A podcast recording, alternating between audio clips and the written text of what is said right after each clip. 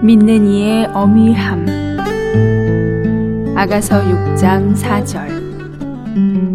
내 사랑아 너의 어여쁨이 디르사 같고 너의 고음이 예루살렘 같고 어미함이 기치를 벌인 군대 같구나.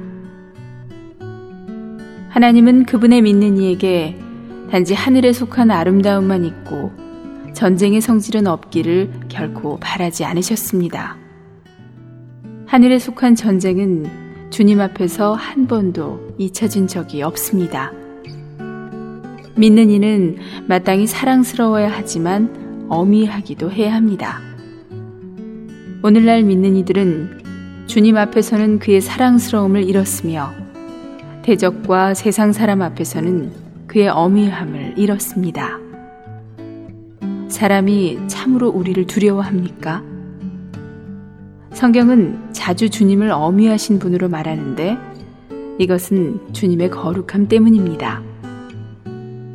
만일 우리가 자신을 거룩하게 지켜 승리한다면 많은 때에 당신은 대적이 물러나고 세상 사람이 감히 들어오지 못하는 것을 볼 것입니다.